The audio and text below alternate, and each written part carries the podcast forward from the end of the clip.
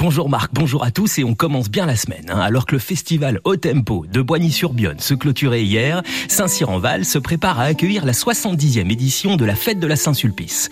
Et c'est notre choix du jour, trois concerts sur trois soirées dont nous sommes partenaires. C'est Ritza qui ouvre le bal vendredi 1er septembre à 21h. On a toute la J'aime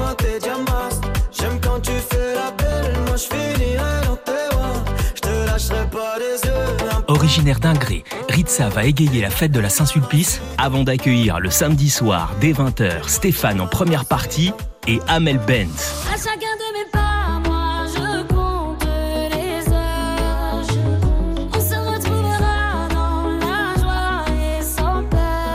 Nous voulions un artiste qui rassemble les générations. Ça n'a pas été simple, mais on espère que cette programmation répondra à cette attente. C'est ce qu'explique Daniel Brissard, président de l'association Saint-Cyr en fête depuis 14 ans. Le pari semble en passe d'être réussi car après Ritza et ses rythmes endiablés le vendredi soir, Amel Bent et ses tubes intemporels le samedi soir, dimanche le festival prend soin de votre porte-monnaie et vous offre le concert gratuit de Mano.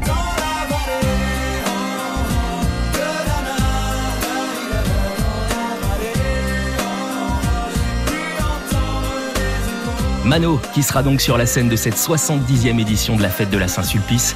Je parie que vous serez nombreux à chantonner ce refrain ce dimanche à Saint-Cyr-en-Val. Dans la joie et la bonne humeur, vous profiterez également sur place d'un petit vide-grenier.